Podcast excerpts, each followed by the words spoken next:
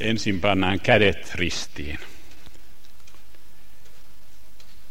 Rakas vapahtajamme, Jeesus Kristus, sinä, joka asut hiljaisuudessa. Me pyydämme sitä, että voisimme todellakin saada kuulevat korvat niin, että kuulisimme, että mitä henki seurakunnalle sanoo. Ja voisimme rukouksen hengessä vastaanottaa sinun sanasi. Aamen. Suurella ilolla totean, että entinen työtoverini valitsi virren, joka jo sinänsä heijastaa juutalaistakin ajattelua. Nimittäin vuosien 90 ja 100 välillä, ja täällähän on siitä osittain mainittu, oli juutalaisilla ja kristityillä sellainen yhteinen lähetysoppikirja, voisi sanoa, didakhe, 12 apostolin opin nimellä kulkeva kirjanen. Ja jotenkin siihen aikaan vielä, näin on muun muassa Tukholman erittäin kuuluisa rabbi Gottlieb Klein sanonut, siihen aikaan vielä oli ilmeisesti tuollaista yhteistyötä ja sellainen urdidakhe, alkudidakhe, josta tämä virsi juontaa. Ja siinä 12 apostolin opissa, jolla nimellä se kulkee, on rukous, että niin kuin vilja kasvaa vuorilla ja kerätään yhteen yhdeksi leiväksi, niin yhdistä sinä Jumala kansasi yhteen. Ja jotenkin ehtoollinen on sellainen ateria, eh, jossa koetaan yhteyttä. Se on yhteysateria. Ja jotenkin myöskin ehtoollinen on juuri se paikka, jossa me saamme unohtaa ihmiset ja pysähtyä Pyhä Jumalan eteen. Henkilökohtaisesti 23. päivä huhtikuuta vuonna 1945 Helsingissä stadin kundina ähm, sain polvistua Johanneksen kirkon altterille ja siellä jotenkin kohtasin Jumalan armon niin, että jäin kiinni näihin uskon asioihin ja sitten salaa erään nyrkkeilijätoverin kanssa kävimme kirkoissa kuuntelemassa sanaa, Jumalan sanaa. Toin sanoen ehtoollispöydässä tavallaan sai aivan kuin Jumalan kutsun.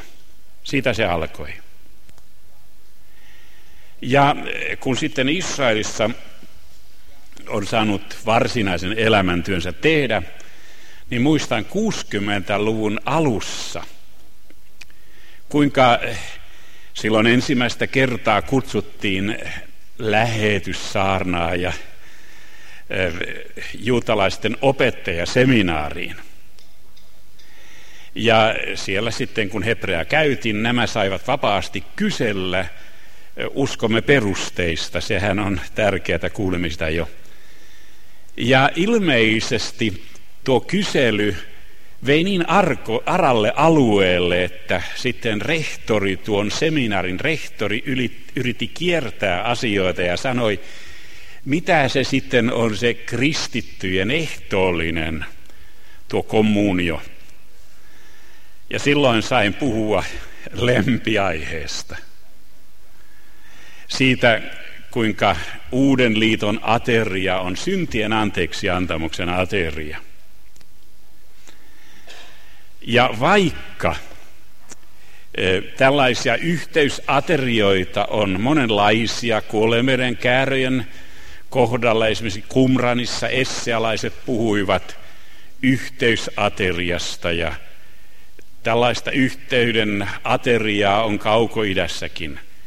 niin Herran pyhä ehtoollinen on siitä erityinen, että siinä on kysymys syntien anteeksi antamuksesta Jeesuksen Kristuksen nimessä ja veressä, jossa leipä ja viini viittaa Kristukseen. Kun tulla seminaarista tätä sitten selostin, tätä uskon peruskysymystä, niin silloin kyllä jo Jesaja 53 suunnilleen osattiin ulkoa, huume holal nipsa einyä ja niin edespäin. Hän on haavoitettu meidän rikkomustemme tähden. Ja sain puhua syntien anteeksi antamuksesta. Rehtori yritti kiertää ja kuitenkin johdatti eh, evankeliumin ydinsanomaan. Tietenkin ehtoollisen pohjana on pääsiäisateria. Ihmiset loukkaantuivat, kun Jeesus puhui Kapernaumissa ruumiinsa syömisestä ja verensä juomisesta. Mutta siitähän on kysymys. Kun pääsiäisaterialla puhutaan pääsiäislampaasta, siinä on sanonta Gufa Pesach, eli pääsiäisen ruumis. Ja Jeesus saattoi sanoa, tämä on minun ruumiini. Näin mentiin asiaan. Ja hapan viinin yhteydessä Jeesus puhui äh, siitä, että tämä on minun vereni, uuden liiton veri. Ja veri puhdistaa meidät synnistä. Meidät on Kristuksen verellä pesty. Mutta tämä on tietenkin niin sanottua eh, kaanaan kieltä monien mielestä. Miten sitten juutalainen voi ymmärtää ehtoollisen? Eh, tästä kysymyksestä aukeavat valtavat näköalat. Sillä juutalaisessa kirjallisuudessa puhutaan Messiaan ateriasta ja Daavidin ateriasta – Messias on Daavidin poika. Ja eh, siinä kirja, kirjallisuudessa on paljon yhtymäkohtia, jotka syventävät meidän käsitystämme Herran pyhästä ehtoollisesta. Ja aivan oudotkin raamatun kohdat saattavat yhtäkkiä nostattaa esille nämä salaisuudet. Esimerkiksi psalmi 22 Jumalani, Jumalani, miksi mut hylkäsit, tämä tuttu psalmi, jossa hänen vaatteensa arvotaan ja eh, jossa puhutaan siitä, niin kuin vesi minä olen maahan vuodatettu, kaikki luuni ovat iri toisistaan. Tämä ristiinnaulitun kuvaus loppuu ylistysosaan, Sinusta on minun ylistyslauluni, se alkaa jäkeessä 26. Ja sitten sanotaan, nöyrät saavat syödä ja tulevat ravituiksi. Rabbit sanovat, että tämä täyttyy Messiaan aikana lunastuksen päivänä. Ja sitten siellä sanotaan jakessa 30 melko tutusta asiasta jotakin. Kaikki maan mahtavat syövät ja kumartavat. Hänen edessään polvistuvat kaikki. Meillä oli pieni kriisi Jerusalemissa nuorten uskovien parissa. Miksi me polvistumme ehtoolliselle? Ja silloin otin tämän psalmin 22 ja heti loppu kaikki väittely. Ja tässä sanotaan lopussa, siitä psalmin 22 lopussa. He tulevat ja julistavat vastedes syntyvälle kansalle hänen vanhurskauttansa. Nyt uudessa käännöksessä Herran hyvyyttä, tuo sana vanhurskaus on uudesta käännöksestä häivytetty 277 kertaa, hyvin keskeisissä kohdissa.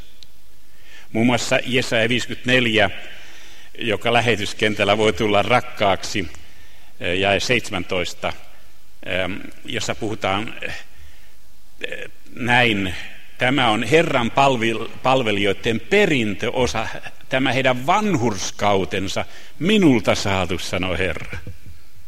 Se on häivytetty. Heillä on siihen oikeus, sanotaan nyt. Ja tässä on sanonta, että julistetaan hänen vanhurskauttaan.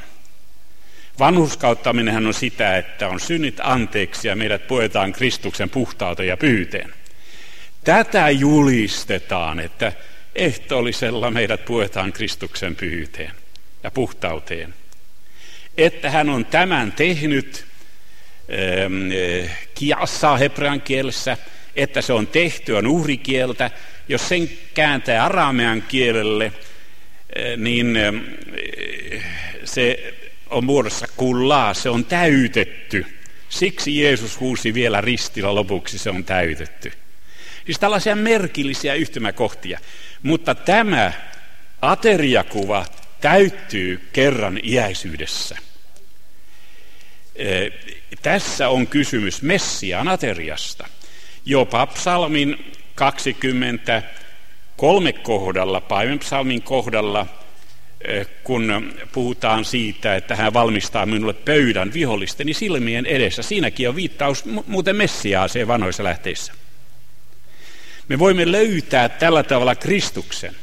Ja juutalaisille on hyvin tärkeää, että näihin lähteisiin viitattaisiin. Rabbitkaan eivät niitä tunne, koska he ovat välttäneet Messias-ajatusta.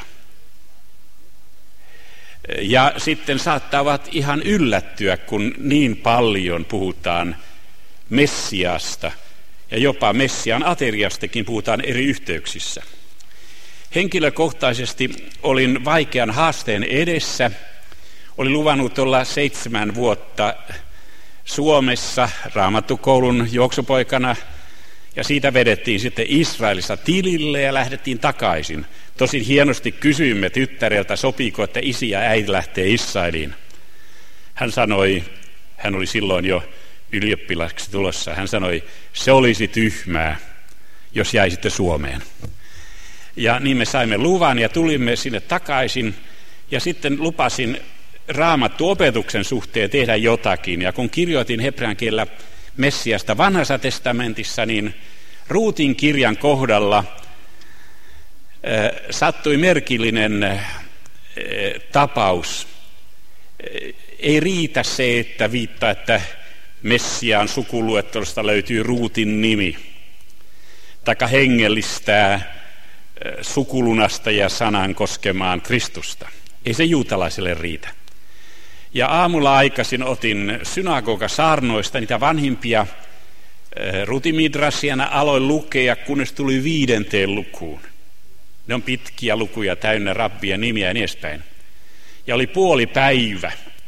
Ja siinä sitten viitattiin Ruutin kirjan toiseen lukuun ja 14 aterian tultua oli juuri lounasaika ja vaimo oli saanut ateria valmiiksi. Boas sanoi Ruutille, käy tänne tykö ja äm, kasta leipä palasesi hapan viiniin. Joskus raamattukoulun yhteydessä olin pannut siihen viereen kolme kirjainta HP, E, Herran pyhä ehtoollinen, ja ajattelin, että löytyisikö siitä. Ja kuulkaa, missään lähteissä ei siitä ole puhuttu, mutta kuitenkin siinä on monia monia asioita tämän jakeen yhteydessä. Ensinnäkin tämä psihalom, käyttäne tykö. Come over here on englannin kielessä. Come heat from, sanoo ruottalainen. Käyttäne tyky, tykö, siitä on keskustelua. Muistatte, että Mooses sanoi siitä toisen Mooseksen kirjan 22, 32. luku, että joka on Herran oma, tulkoon minun tyköni. Ja Jeesus sanoi, tulkaa minun tyköni. Tykökäyminen kuuluu evankeliumiin, siksi evankelistat saattavat sanoa, käykää tän eteen. Kerran oli keskustelu, jossa oli mua lahtelainen li, ähm, liikealan ihminen ja sanoi, että kun oli ollut jossakin evankelisessa kokouksessa, olisiko minunkin pitänyt käydä eteen, kun ehtoisella tulen sinne eteen, eikö se riitä? Sanoi hän, että kyllä se riittää. Siinä on juuri tämä, käyttykö. Evankeliumin ydinasia, että me jää sinne ö, omalle paikallemme, vaan ö, tulemme Jeesuksen Kristuksen tykö. Ja joka hänen tykönsä tulee, sitä ei heitetä ulos. No niin, siitä on ensin keskustelua näillä rabbeilla. Ja sitten neljä kertaa sanotaan, joka syö messianateriaa tässä maailmassa, on syövä sitä tulevassa. Neljä kertaa. Neljä kertaa sanotaan, tämä leipä on Jumalan valtakunnan leipää. Neljä kertaa. Hapan viinistä puhutaan jatkuvasti, että se merkitsee kärsimyksiä ja viittaa siihen, että hän on haavoitettu meidän rikkomustemme tähden.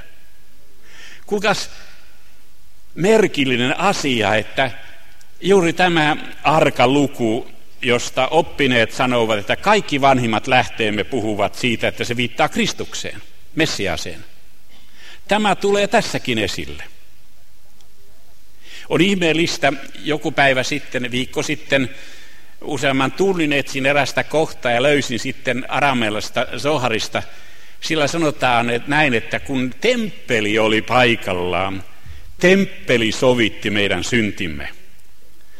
Mutta nyt Messias on sovittava meidän syntimme. Kun ei ole temppeliä, niin Messias korvaa temppelin.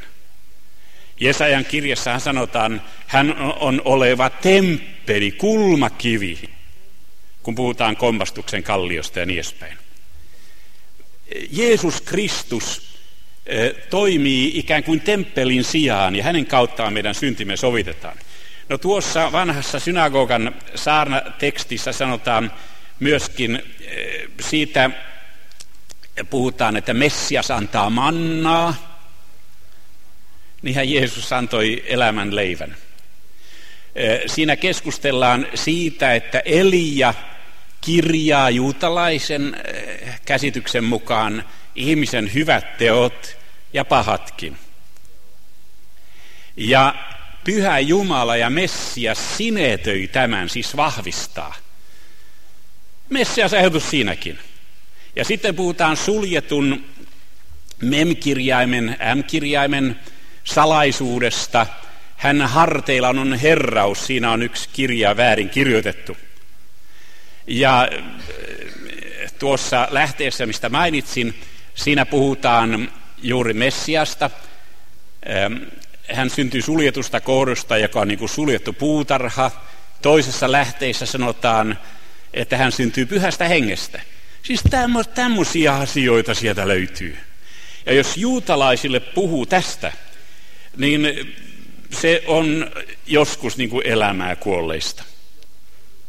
Tämä on sitä, että me erilaisina kohtaamme, mutta ainoastaan, niin kuin täällä sanottiin, Jumalan sana ja pyhä henki voi vaikuttaa niin, että ihminen sitten omistaa tämän ö, uskon henkilökohtaisesti. Oli merkillistä, että tuo ajatus ehtoollisesta Messian ateriana nousi Israelilla näin Israelissa esille. Ja oikeastaan siinä suhteessa ehtoollinen saa ikään kuin uuden näkökulman.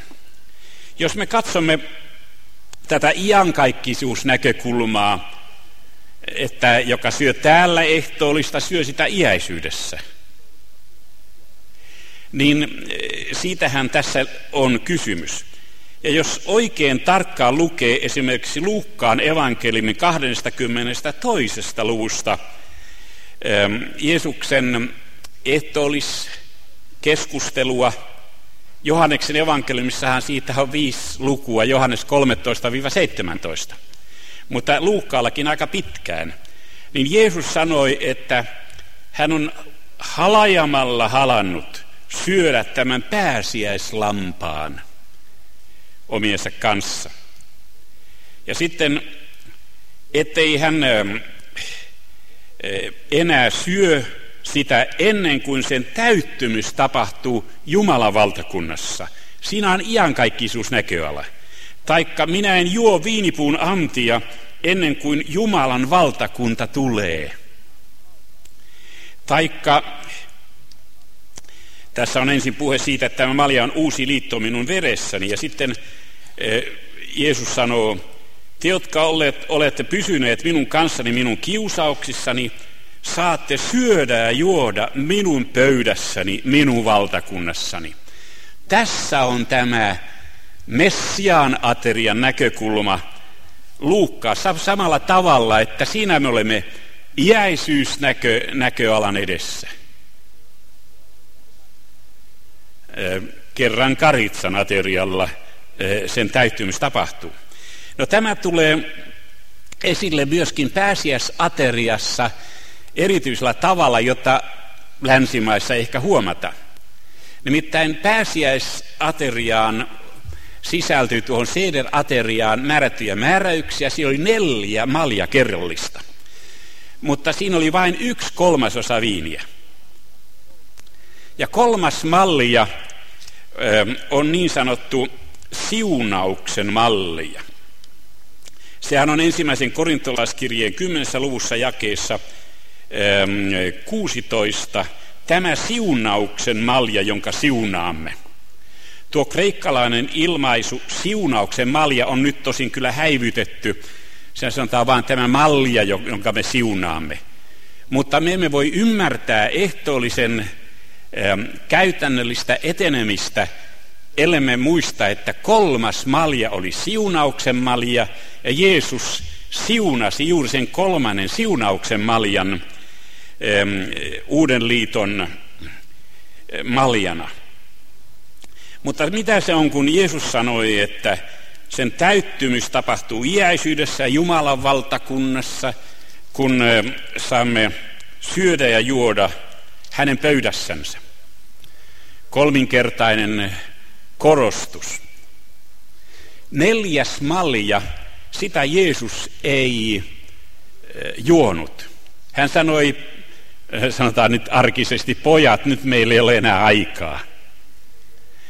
Tämä neljäs mallia juodaan iäisyydessä. Pääsiäisateria loppui niin, että siinä oli laulun siunaus ja sitten aramean kielellä sanotaan kassa de malhutta, eli Jumalan valtakunnan malja. Siis jatko on iäisyydessä. Se, mitä me täällä teemme, se viittaa aina iäisyyteen. Ja melkeinpä veikkaisin, että suunnilleen ne ihmiset, jotka käyvät ehtoollisella, suunnilleen ne ihmiset myöskin sitten ovat ankkuroineet elämänsä Kristukseen. Se ei ole mikään hyvien kristittyjen ateria, vaan meidän raadollisten, jotka tarvitsemme syntien anteeksi antamusta. Ja tämä neljäs malja, Kassa de Malhutta, eli Jumalan valtakunnan malja, on sellainen, josta mua juutalainen tutkija huomasi, ähm, että Jeesus tarkoitti sitä, että ehtoollisen täyttymys tapahtuu kerran iäisyydessä – en tiedä, miten se teitä imponeeraa, innostaa, mutta henkilökohtaisesti minulle, kun on saanut ehtoollispöydässä alkaa opetulapsen tiensä käytännössä, niin minulle se merkitsee hyvin paljon, että saa rakkaiden kanssa siellä iäisyydessä kerran ähm, nauttia äh, Messiaan ateriaa uutena.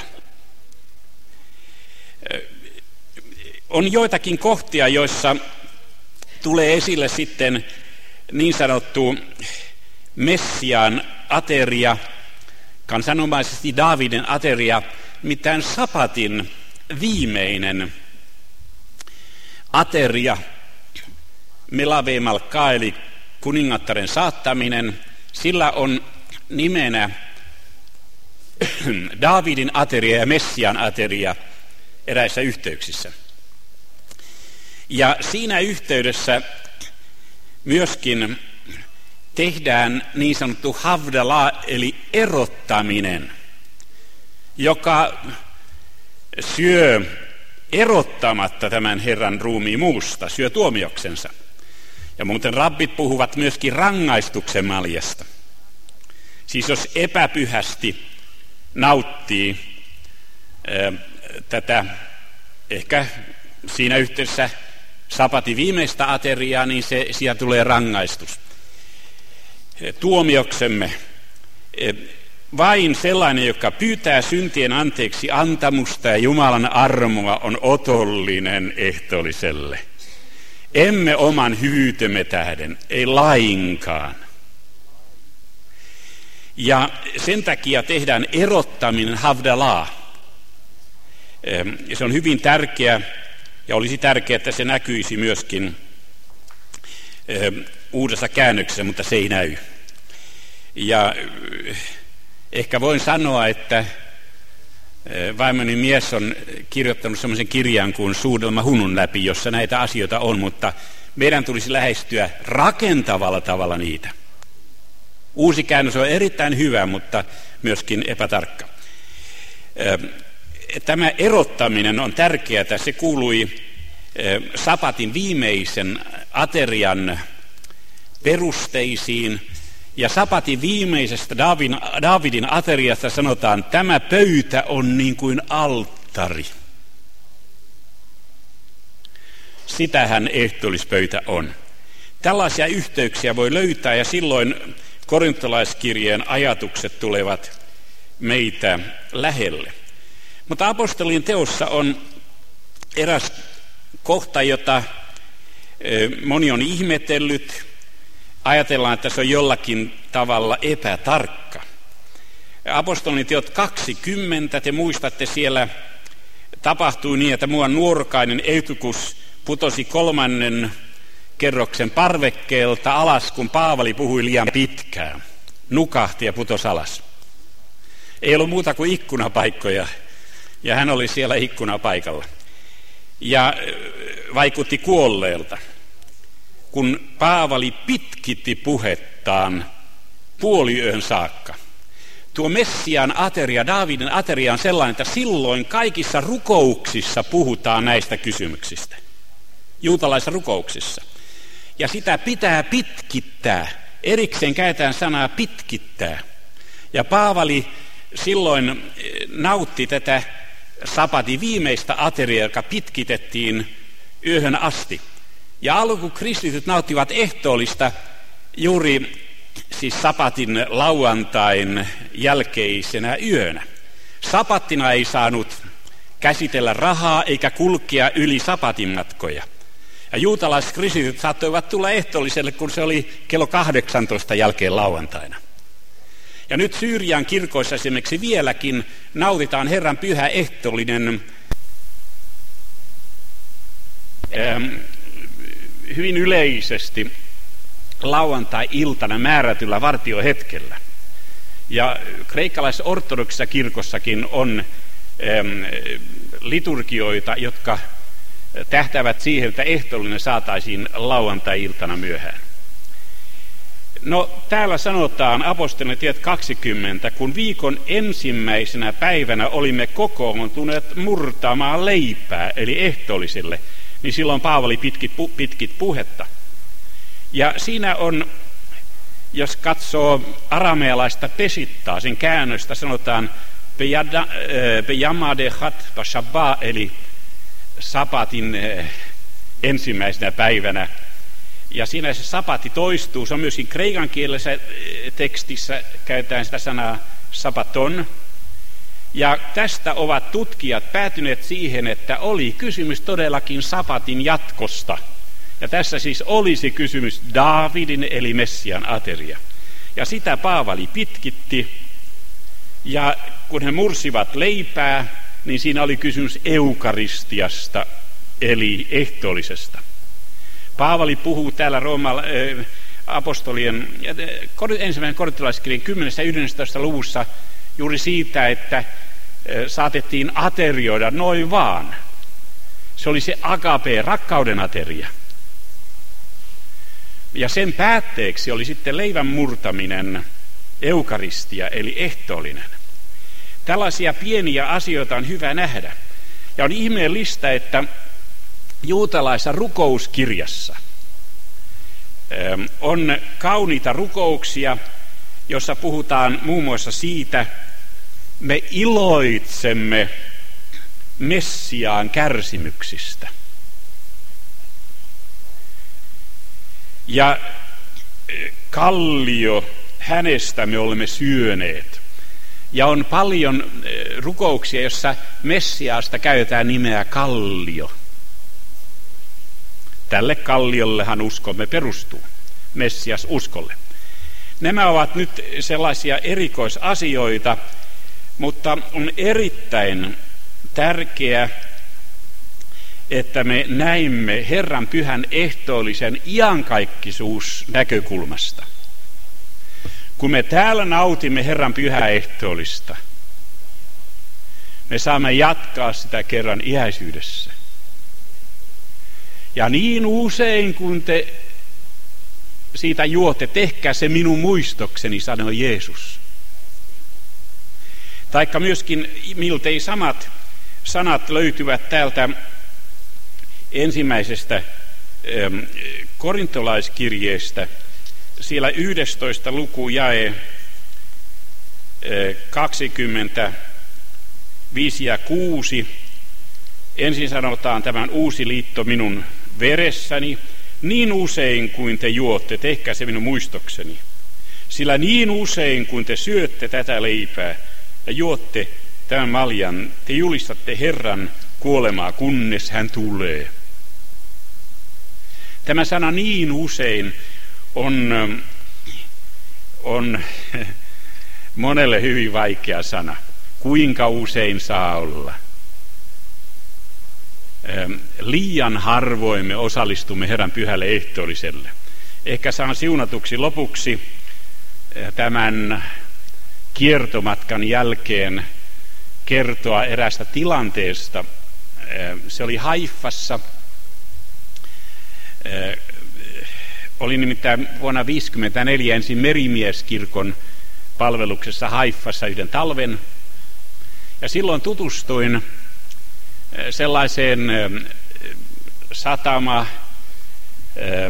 miesten lastaajien pomoon. En keskustellut hänen kanssaan, mutta aina näin. Hän oli valtavat raamit ja maailman syvimmät hymykuopat. Ja ajattelin, että mistäköhän tuo mies on tuommoiset hymykuopat saanut. No sitten kului ehkä 15 vuotta, 20 vuotta – ja meillä oli Karmelvuorella sielunhoitopäivät. Jouduin puhumaan savi, savesta astiaksi aiheesta ja kärsimyksistä ja kärsimyksen siunauksesta. Ja siellä joukossa oli tämä jättikokoinen mies, oli syvät hymykuopat. Sain kuulla sen, että Jugoslaaviassa, kun saksalaiset tulivat, he ottivat juutalaiset mukanansa ja nöyryttivät heitä ja hän oli hyvin rikkaa viiniviljelijän poika. Ja mua Saksan upseeri pistoolilla uhaten pani hänet maahan ja polki hänen jalkan, jalkaluunsa ja kätensä ja lopuksi kannuksilla poskensa. Ja niin poskiin tuli eh, syvät hymykuopat. Hän, hänet runneltiin niin, että hän oli pitkälti toista vuotta sairaalassa. Ja sillä tällä hän pelastui keskitysleiristä. Mutta hänelle jäi ne syvät hymykuopat. Hän kertoi siitä, kun kysyn, mistä hän on nuo armon kuopat saanut. Gumatchen tarkoittaa armon kuoppaa. Ja hän sen kertoi. No nyt oli sitten Haifassa, hän oli jo vanha mies, ehtoollisen viettoja, Richard Wurmbrandt, jota on pidetty elävänä marttyyrinä. Juutalaiskristitty jakoi ehtoollista, hän, hän on luterilainen pappi myös. Ja niin huomasin vasemmalta, että tämä komearaaminen vanhus nousi ylös ja vaimo piti kainalosta kiinni ja menivät ehtoolliselle. Ja pian tulivat takaisin ja kun oli kolmas tai neljäs pöytä, niin yhtäkkiä tämä komea mies nousi ylös ja vaimo ei saanut hihasta kiinni. Hän oli dementoitunut sen verran, että hän unohti, että oli jo käynyt ehtoollisella ja tuli suora ryhtisenä ehtoolliselle. Ja luterilainen pappi Wurmbrand, Richard Wurmbrand, jakoi hänelle ehtoollisen ja ajattelin siinä niin usein kuin te sitä juotte, tehkää se minun muistakseni. Siinä oli oikein käytännön teologiaa. Ja tahtoin sanoa teille ystävät, Jeesushan puhui siitä, ellette te juo ja syö minun ruumistani ja juo minun vertani, teillä ei ole elämää itsessänne. Ksihalom, käykää tänne tykö tänäkin iltana. Ja aina kun ehtoollispöytä on auki, ja joka syö Messiaan ateriaa tässä maailmassa, saa syödä sitä myöskin iäisyydessä. Rakas vavahtajamme Jeesus Kristus, me kiitämme sinua siitä, että meillä on aina avoin pääsy ehtoolliselle syntisten aterialle. Ja että sinä tahdot antaa meille armoa armon päälle, kun me näin kohtaamme sinut. Siunaa meitä seurakuntana niin, että ehtoollisesta tulisi tämän seurakunnan ja koko Suomenkin salattu voiman lähde. Aamen.